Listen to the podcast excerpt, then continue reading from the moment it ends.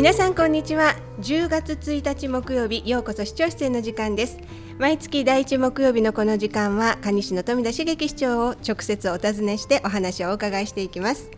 さて皆さんは経験ってご存知でしょうか？平成30年の1月でもお話をお伺いしたことがあるようですけれども今日は市長からこの経験点についてのお話をお伺いしていきたいと思います。市長今日もよろしくお願いいたします。よろしくお願いします。はい。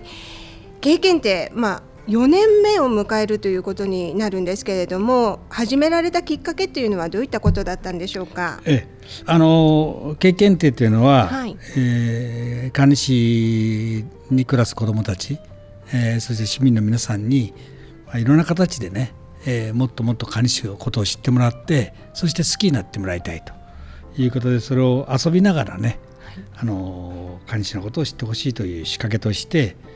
あの経験定っていうのを始めたんですね、はい、そしてあの毎年更新してるんですけど、ええ、2020年版は9月に公開されたばかりです。この経験定は初級中級上級と3段階に分かれている、ということなんですけれども、それぞれの対象年齢があるということですね。ええ。あのまあ、どこを受けても何級受けてもいいんですけどね、はい、一応基準としては、ええ。えー、初級編は小学校高学年で分かるレベル中級編は中学生以上。そして上級編は大人と。こうなってますけども、ええ、実際私もやってみたんですが、はい、まあ初級はまあまあ合格する中級もなんとか、はい、でも上級になると非常に変な問題ちょっと怒られますけど あって、ええ、あの私もずっと管理で生まれて育って、えー、しかも市長という立場ですので、自信満々だったんですけど、はい、上級は一応一応一発で合格はしたんですが危なかったですね。はい。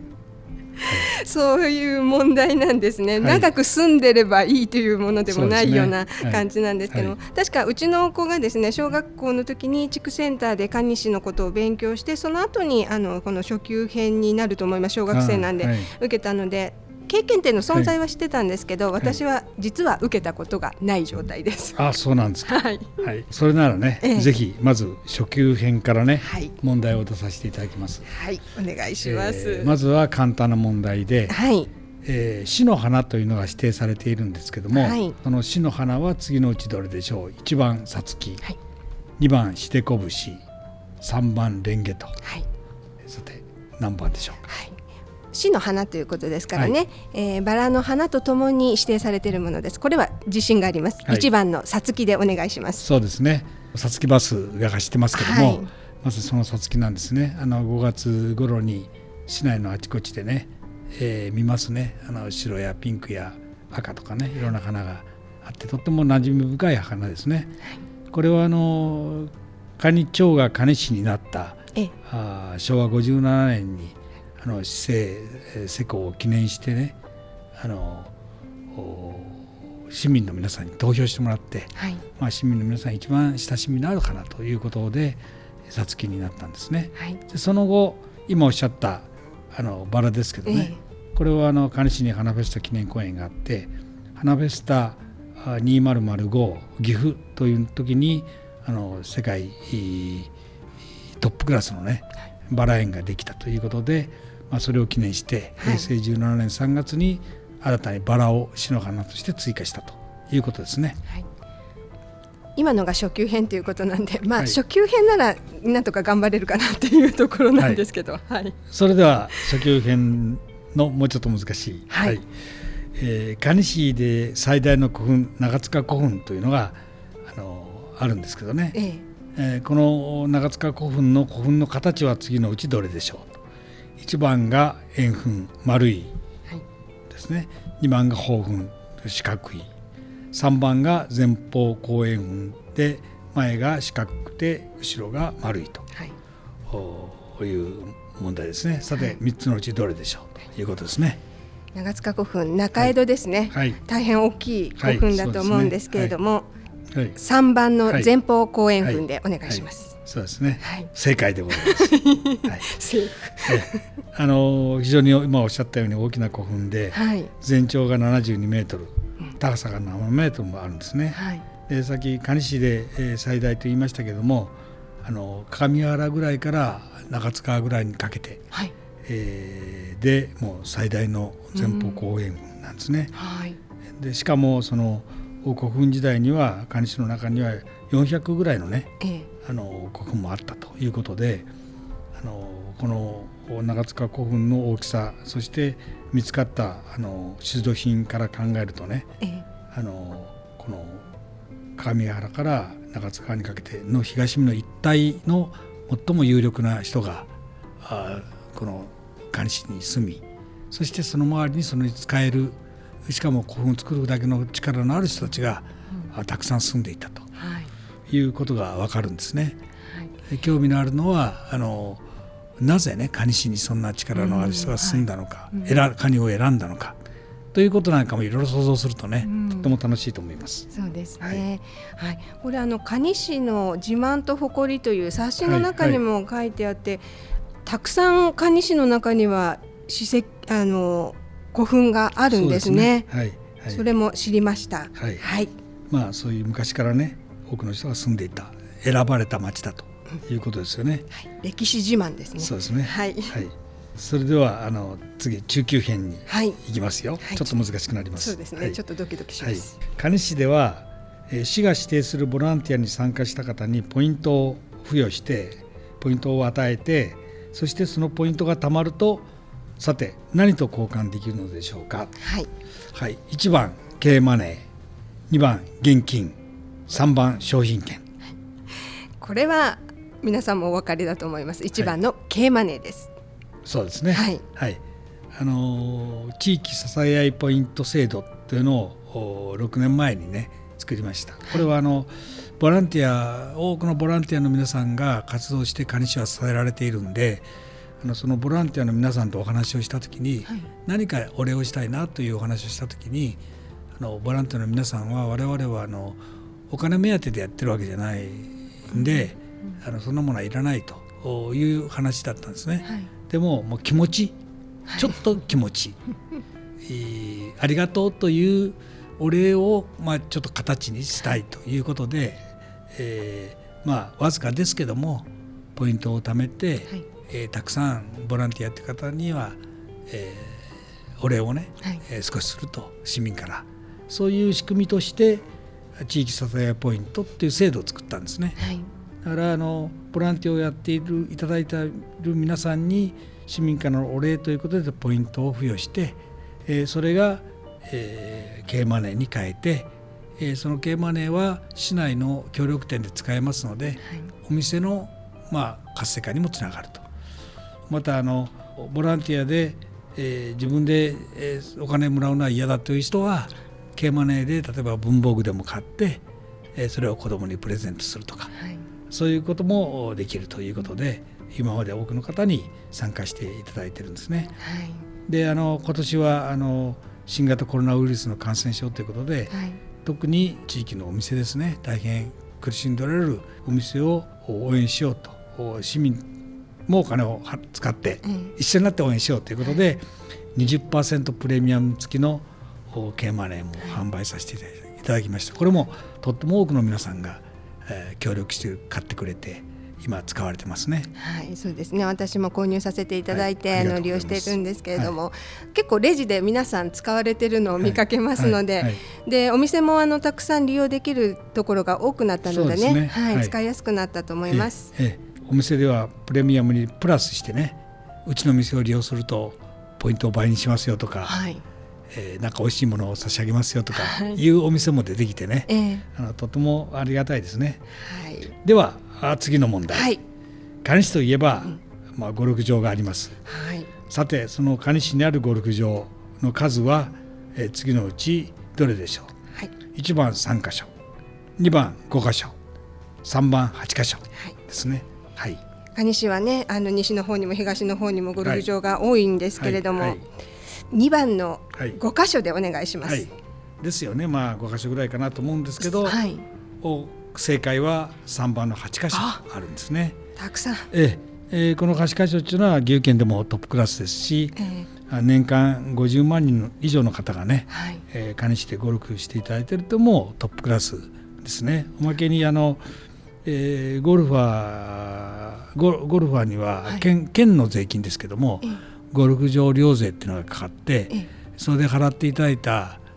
あまあ1人1回600円ぐらいなんですけどそのうちの7割がゴルフ場利用税交付金ということで、はい、えー、所在市町村に返ってくるんですね。はい、で蟹市の場合ですと昨年そのゴルフ場利用税交付金が1億8000万ということで、はい、結構な額になるんですね。そね。それをゴルフ場へ行くための道を直したり、ええ、ゴルフ場から流れてくる水のための排水路を作ったり、はいまあ、いろんなことに使わさせていただいているということですね。そういうこともまたこのゴルフ場の数が多い。そしておかげでお金も来る、はい、それでまたゴルフ場のための、えー、いろんな基盤も整備しているとい。う仕掛けもね、はい、知っていただけるといいですね。はい、そうですね。そのあたりのことは私も分からなかったので、はい、勉強になりました。ゴルフはこれからいい季節になりますのでね、でね。皆さんにあのご利用いただきたいと思います。すね、はい、えー、それではあ次の問題、ちょっと難しいかもしれませんが、はい、蟹市にくくりという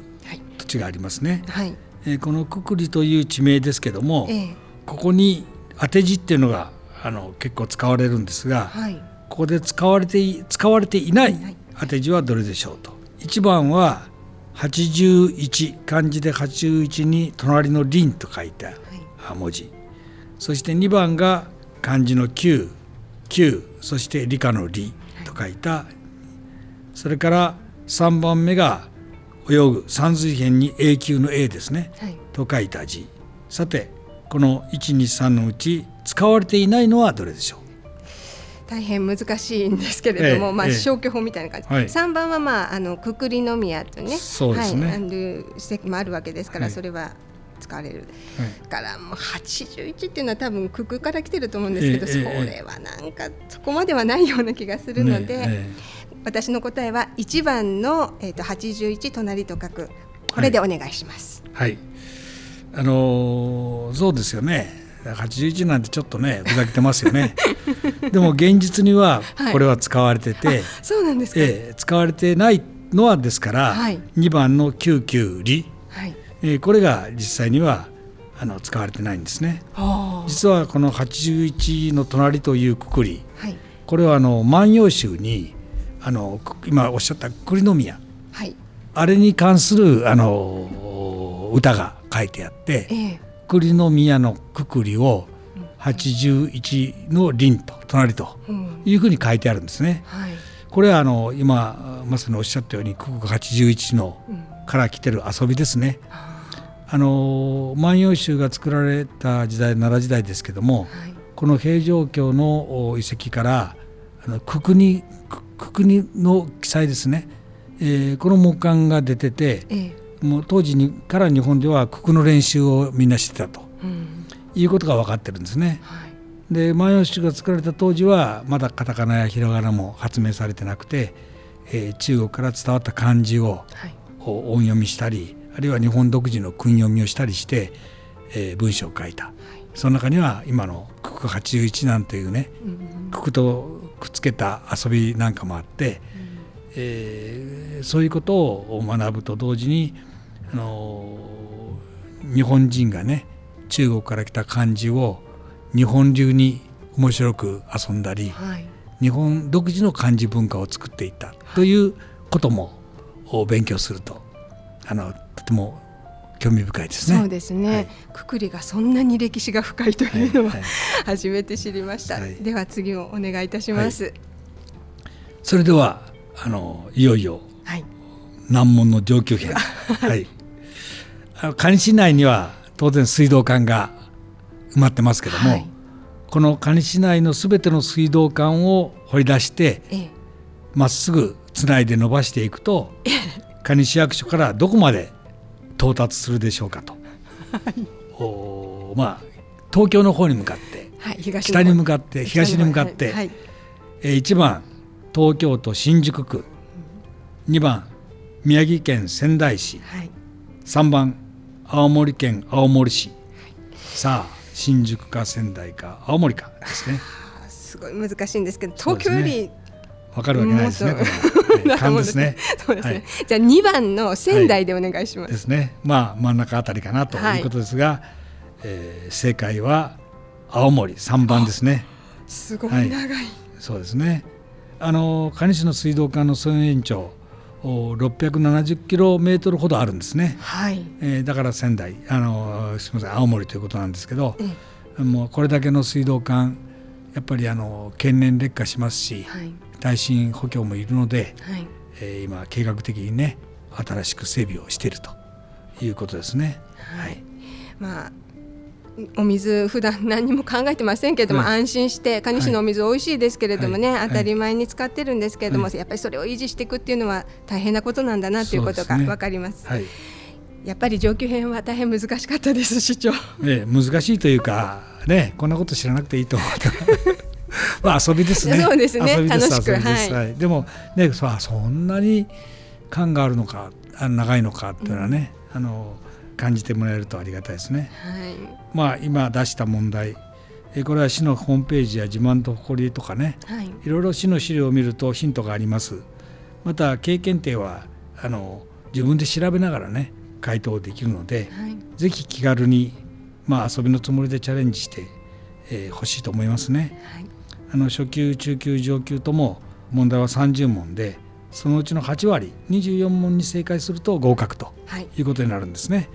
で合格者には、えー、合格認定証の代わりに缶バッジがね贈られます、はい、またあの大変人気のあるあの漫画の戦国ですね、これの著者の宮下秀樹さんのイラスト付きのクリアファイル。これもこれはあの各級で先着順になるんですけど、お送りしているということでクリアファイルも初級中級上級の3種類があって大変人気ですね、はい、きっとそうだと思います。はい、あとあのホームページの方で私ちょっと見たんですけども、はい、期間限定で光秀編っていうのもあるようですね。そうですね。あの来年の1月11日までの限定ということなんですが、はい、NHK の大河ドラマ「麒麟が来る」今大変人気でまた放送が始まりましたけれども、はい、ここの主人公の明智光秀に関する検定クイズを今限定公開ということで、問題の内容はあの明智光秀に関わる歴史の問題はもちろんですけどね管理で行っている明智光秀博覧会の内容に関するものや、はい、光秀にちなんだお土産、えの問題とかね幅広い問題が出てます。あのぜひこれにもチャレンジしてほしいなと思いますね。はい、あの通常の経験点と同じく30問で、はい、8割の24問に正解すると、えー、光秀県特製の缶バッジがねもらえますので、はい。えー、ぜひこれにも挑戦してほしいと思いますね。はい、はい、これまたあの光秀ファンの方にはぜひですね、すねはい、はい、手にしてほしいと思います。はい、では最後にこの経験点の受験方法を教えていただけますか？はい。あの通常の経験点も光秀がもともにオンラインで受験できますが、まああのオンラインが苦手な方は市役所各地区センター、まあ連絡所ですね。そして図書館の本館にも問題用紙がありますので。はいえー、回答を記入して提出してほしいと思いますね合格された方には先ほど言いましたような記念品がもらえますので楽しくね、まあ、遊びのつもりで家族みんなで話し合いながら、チャレンジしてみたもらいたいと思いますね。はい、あのクイズ好きの方もね多いかと思いますので、三、はい、択ですし、またぜひね、はい、チャレンジしていただきたいと思います。市長、今回もどうもありがとうございました。ありがとうございました。毎週木曜日のこの時間はカニ姿勢情報をお届けしています。次回もお楽しみに担当は坂崎ひかりでした。